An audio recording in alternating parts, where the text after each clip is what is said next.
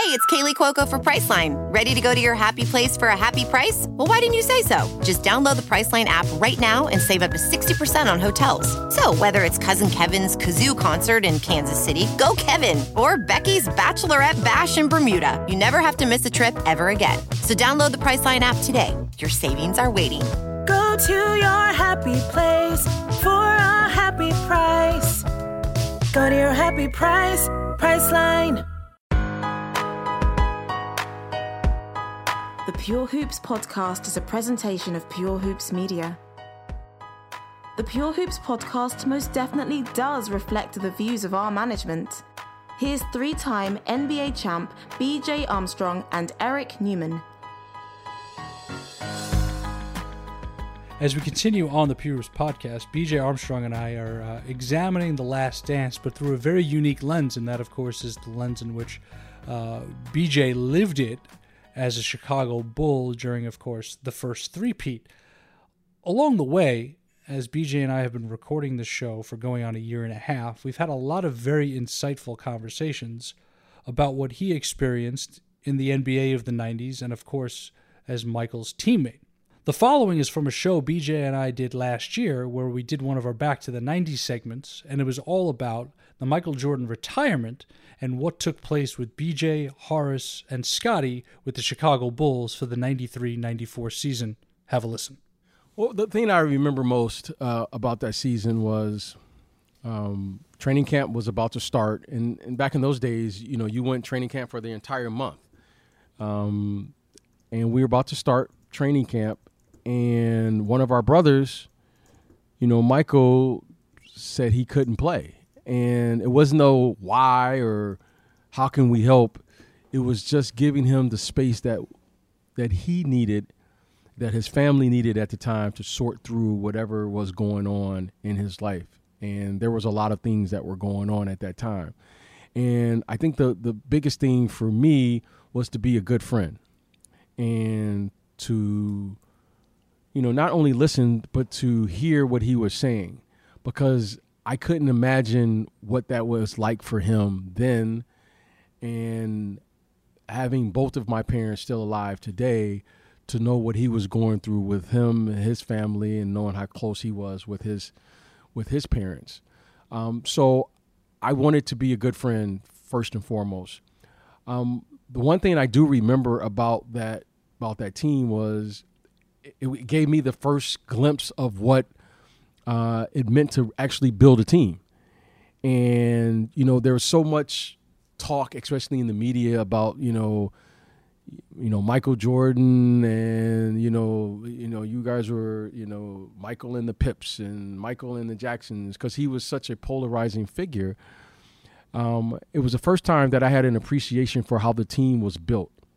You know, we were clearly a team. I think we actually won more regular season games that year than we did the previous year, even though we won the championship. Uh, I think it was the third championship um, in that in that first three-peat.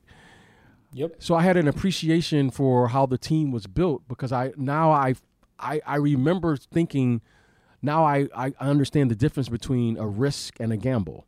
You know, you, you don't gamble with your franchise by just building it around one player. You take a risk knowing that that one player can push you over the top, but you build and you take a risk with building a team. And I always had an appreciation for Scottie Pippen, but Scottie Pippen perhaps had his greatest individual season that year. Uh, Horace Grant became an All Star that year.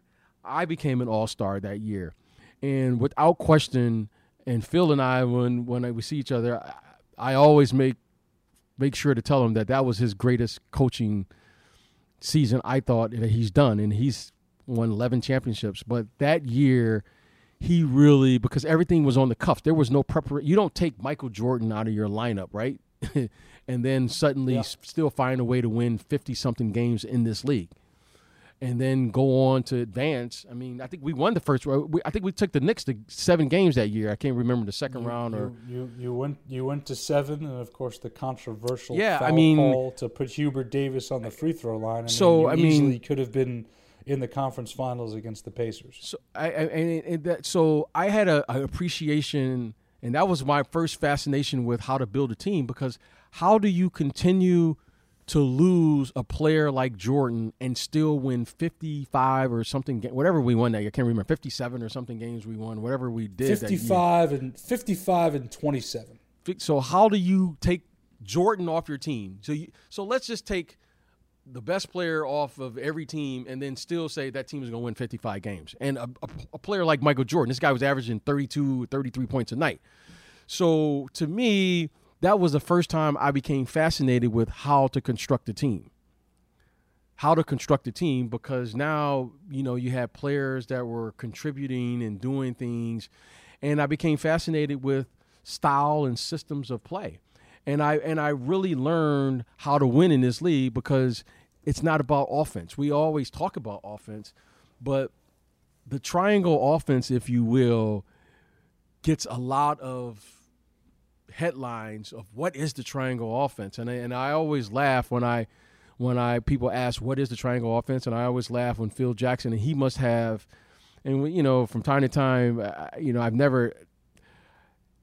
I've never actually pinpointed him on this, but I know he understands this because he, you know, he's, you know, he's been teaching the triangle and uh, for for years. The triangle offense is gets a lot of publicity for the offense, but really it just gives you the defensive balance that you need to be consistent on both ends of the court if it's yep. executed properly. So, you know, of course the offense is hard to learn because everyone's just the offense is what most people are focused on. But if you get stops on the other end, you never run the triangle offense. That's what people don't realize about the triangle offense. We played defense so hard because we didn't want to run the triangle offense because we were always playing advantage basketball two on one, three against two, four against three. We were always playing advantage basketball because we always had the defensive transition to go from the transition from offense to defense. We were always in the right position, which gave us yep, a huge guys, advantage to be consistent. Were, you guys were third in opponents' points per game that season. I, I like I said, I don't know the numbers, but what I do yeah. know is that the triangle offense is good if you want to be consistent at something, and you have to be consistently good at take get taking away easy baskets or uncontested shots on the other end. If you're going to be good in this league, right? The best teams in this league are going to have they're going to contest the other shots and they're going to take away easy transition buckets on the other end. So to me, that's the beauty of the triangle offense or any offense system that allows you to have a good a good transition defense. And that's when I began to really learn the game because Jordan was so good. You know, I've always said this um, because I firmly believed it then, and, and even more so now. Is Michael is perhaps the greatest mistake eraser of all time. He just erased all the mistakes that right. you can make because he was so good. He was that good yeah. of a player. Your, you know, I don't know if he's margin, the greatest player. Your margin for things. error. Yeah, my margin, margin for, for error, error, without him is minute. Yeah, yeah. My margin, I could be down. Look, if we were within 10 points in the last four minutes of a game, we were going to win that game because he was going to score every single time. In the last four minutes of a game, Michael Jordan was going to do one of three things. He was either going to score two, get fouled and go to the free throw line and make two, or get an N one. So if you didn't play perfect basketball in the last four minutes against Jordan, we were going to be plus 10 in the last four minutes of a game with him on the floor because that was his margin of error. He was that good of a player. I, we never concerned ourselves with matter whether we were going to score in the last four minutes of a game. Now, who else could go on the floor and do that? We didn't go into a huddle going, well, we got to get this score. No, when we score, this is what we're going to do. It was a, that was a mm-hmm. no brainer for us. That's a no brainer for him when he was playing at his height, where he was that good in the last four minutes of a game. He was going to score, which put so much pressure on the other team because they knew they had to be perfect to beat him. So losing him and having to play and figure that out just gave me a whole understanding and view of the game and how you build a team and how do you play and how do you do things. And you know, the Knicks were a great defensive team, but you know what? I have I had a, a better understanding on how to defend without Jordan than with Jordan because this guy was going to figure out how to steal the ball or do something that was incredible, which you acknowledged it was incredible, but he he was just that good that made us kind of took us along for the ride because he we were already a good team, but with him we were an exceptional team because he was that much better than everybody else, not only in the league but you know on the team. He was just able to do things that the rest of us couldn't do. So obviously this this this 93-94 Bulls team and then the team that started the 94-95 season um, very different without Michael Jordan. And you know, BJ and Horace make the All Star game with Scottie. 94 95. Of course, you've got the um, continued success of the Indiana Pacers, the upstart Orlando Magic, and the Bulls are finding their way through that season. Michael had played baseball already. There were rumblings, and then BJ uh, got a very special phone call one morning in Chicago. I remember he called me. Uh, I think he had just came back like sometime in the midwinter or sometime, and he told me he was in town, and we used to always go eat breakfast at this place called I don't even know if they're still in business called Baker Square. And we would go, and he was like, "Hey, what are you doing?" I was like, "Hey, I'm about to go to practice. What are you doing?" and he was like, "Let's go to breakfast." I was like, "Oh, you in town?" He was like, "Yeah." So we went to Baker Square.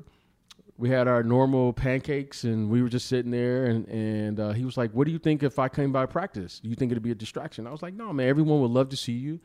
And it'd be good for us. It'd be good for the morale of the team. everybody would be great to see you.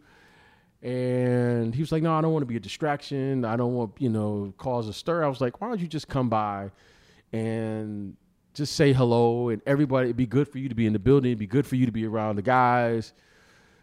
And he came by practice, and uh, we walked in together, and we came by. And as I was getting tape, you know, we, we couldn't help ourselves. We started talking trash and one thing led to another and suddenly we went from having breakfast to just coming into the building to all of a sudden saying let's play a one-on-one and i was fully dressed for practice and he still had his shoes on and we started playing a one-on-one after hmm.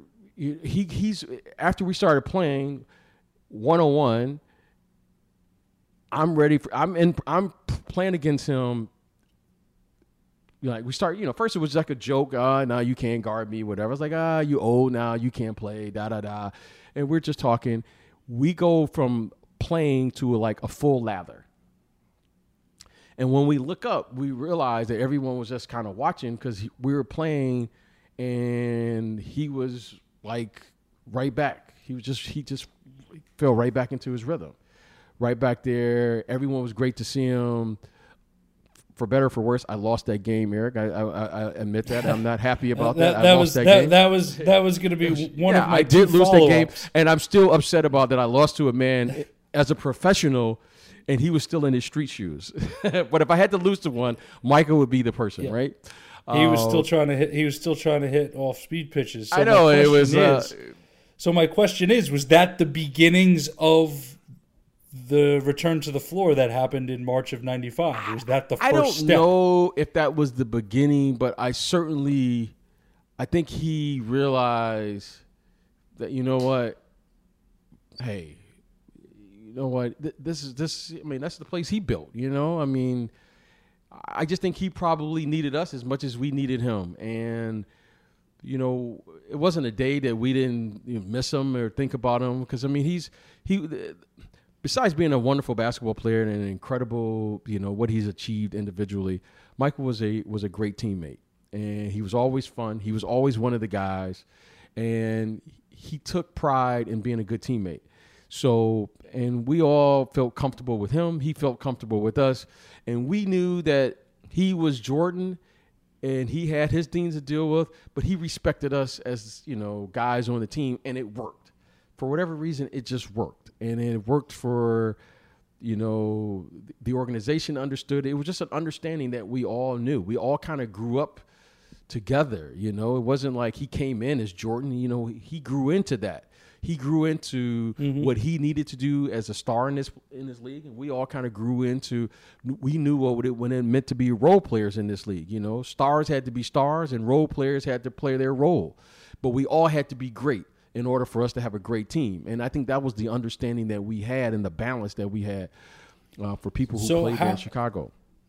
So how did he how did he share with you guys before it went public? How did he share or how did the conversation go down? I'm coming back. Well, I, I, if I remember correctly, I, I I think what we did was I think me, him, Phil, and Scottie. I think Horace, Bill, and all of the guys. Well, Horace, no, played- Horace Horace was Was gone. Horace is gone. Was Horace gone? It was Horace gone. Yeah, Horace was gone. Horace was with Orlando. Yeah, Hor- Horace had left. That's right. Um, but I remember all of us kind of just talked, and I remember thought, you know what? Hey, if, if something, if you want to do it, um, we're still here. But I think the, the the brilliant part of all of this, the brilliant part of all of this, is that you know Jerry Reinsdorf, the owner, continued to pay him even though he was out because he all hmm. I don't know if he always knew that he was going to possibility come back, but he always gave himself. And I said, if he ever wanted to come back, you'll always have this. You know, you- this was you'll always have an opportunity. So the genius in all of this was to me, Jerry Reinsdorf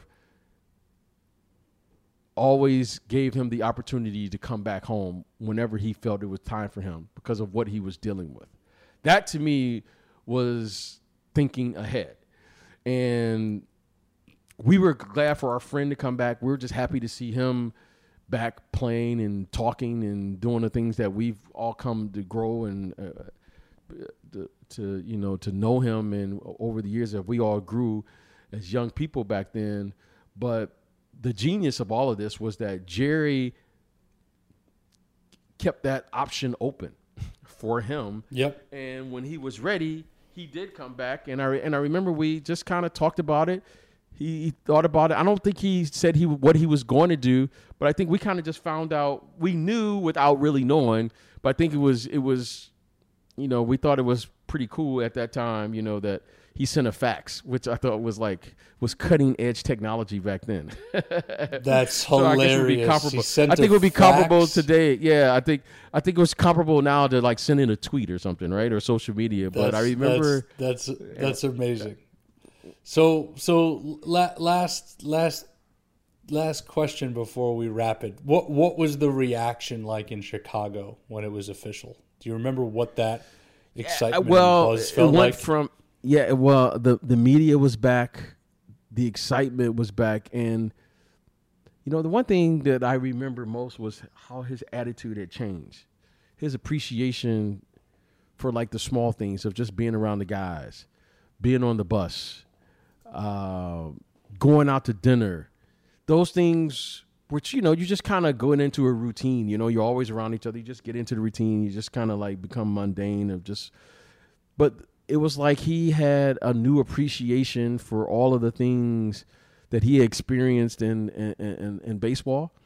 And it brought like a fresh energy or a positive spin on something that we had just you know you know you just grow so tired of getting on another bus another hotel another per diem hmm.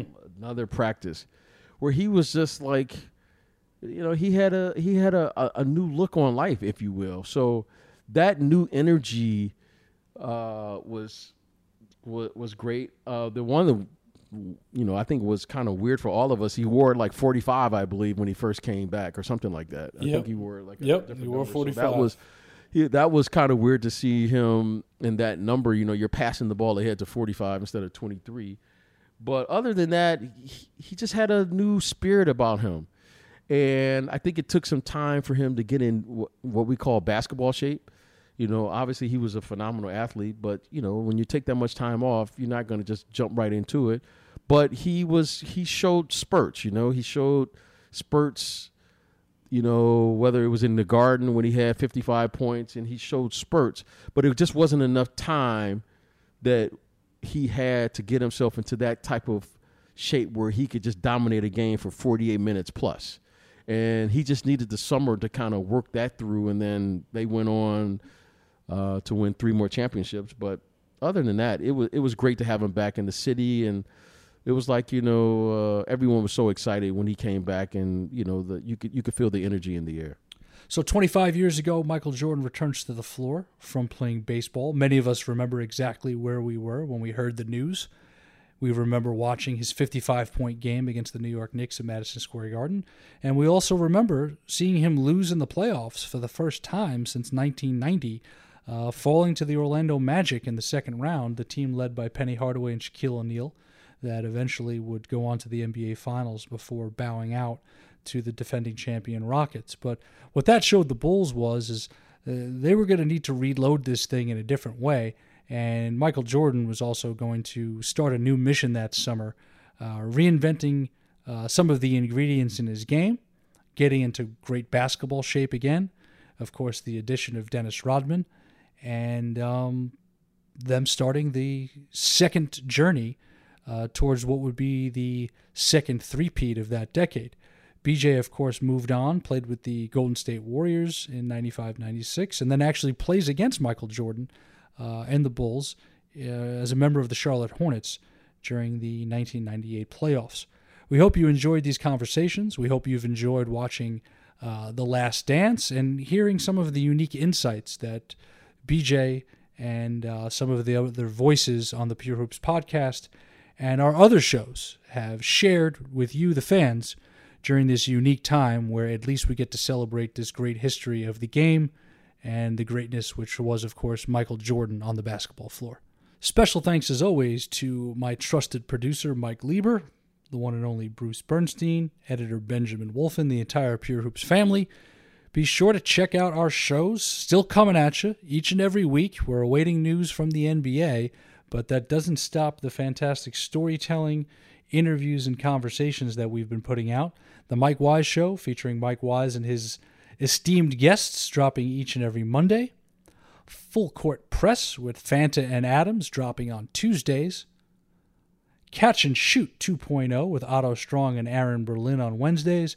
Buckets, Boards, and Blocks with Monica McNutt on Thursdays. And of course, the Pure Hoops podcast with yours truly, Eric Newman and BJ Armstrong, coming at you to close the week through the weekend each and every Friday. Be safe, be healthy, stay pure. Take care, everybody. The Pure Hoops podcast is a presentation of Pure Hoops Media.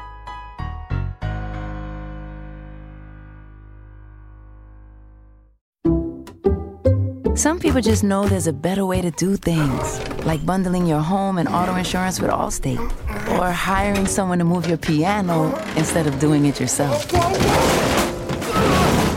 So, do things the better way. Bundle home and auto and save up to 25% with Allstate. Bundled savings vary by state and are not available in every state. Saving up to 25% is the countrywide average of the maximum available savings off the home policy. Allstate Vehicle and Property Insurance Company and affiliates, Northbrook, Illinois. Brain fog, insomnia, moodiness, achy joints, weight gain. Maybe you're thinking they're all just part of getting older, or that's what your doctor tells you. But MIDI Health understands that for women over 40, they can all be connected. Hormonal changes that happen during perimenopause and menopause are at the root of dozens of symptoms women experience, not just hot flashes. MIDI specializes in compassionate care for women in menopause. Their solutions are safe, effective, and FDA approved. Plus, they're covered by insurance. A convenient telehealth visit with a MIDI clinician can be your first step to getting personalized care. They'll tailor a treatment plan for your symptoms and health history so you can get back to feeling great. 91% of MIDI patients get relief from symptoms within just two months. When your body changes, your care should too. Book your virtual visit today at joinmidi.com. That's joinmidi.com.